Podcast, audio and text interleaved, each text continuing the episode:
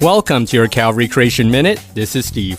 Christmas is my favorite time of year. I enjoy the Christmas music and the movies, and especially the reading of the Nativity story. Did you know there's a lot of archaeological evidence supporting this amazing story? Critics of the Bible often question whether the details of the Nativity story, as written in Luke, are correct. Specifically, they question the logistics surrounding the census and if there was any need for Mary and Joseph to even go to Bethlehem. Well, let's take a closer look to see if these arguments hold any water. The first problem, skeptics point out, is in Luke 2 1 7, which reads, quote, And it came to pass in those days that a decree went out from Caesar Augustus that all the world should be registered. This census took place while Quirinius was governing Syria. End of quote.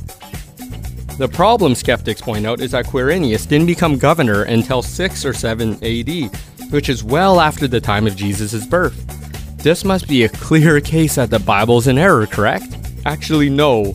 For context, there is a lot of archaeological discoveries that have been found regarding Publius Sulpicius Quirinius, in which he is regarded as a capable military commander and was awarded a public procession in honor of his great victory.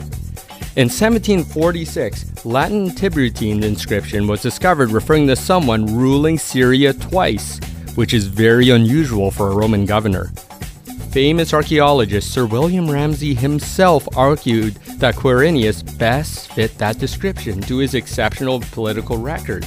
There are more details to this argument, but to summarize, Quirinius is the most likely candidate to fulfill this role during that time period, around Jesus' birth and AD 7.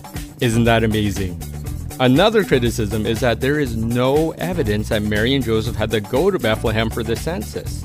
However, a papyrus discovered in the early 20th century, dated at 104 AD, from the Roman governor of Egypt, Gaius Maximus, gives evidence of travel taking place for the purpose of census taking.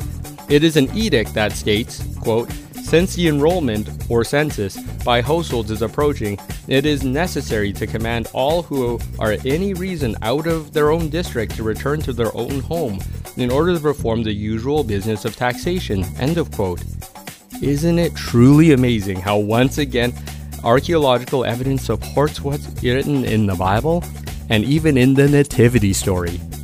So, Merry Christmas.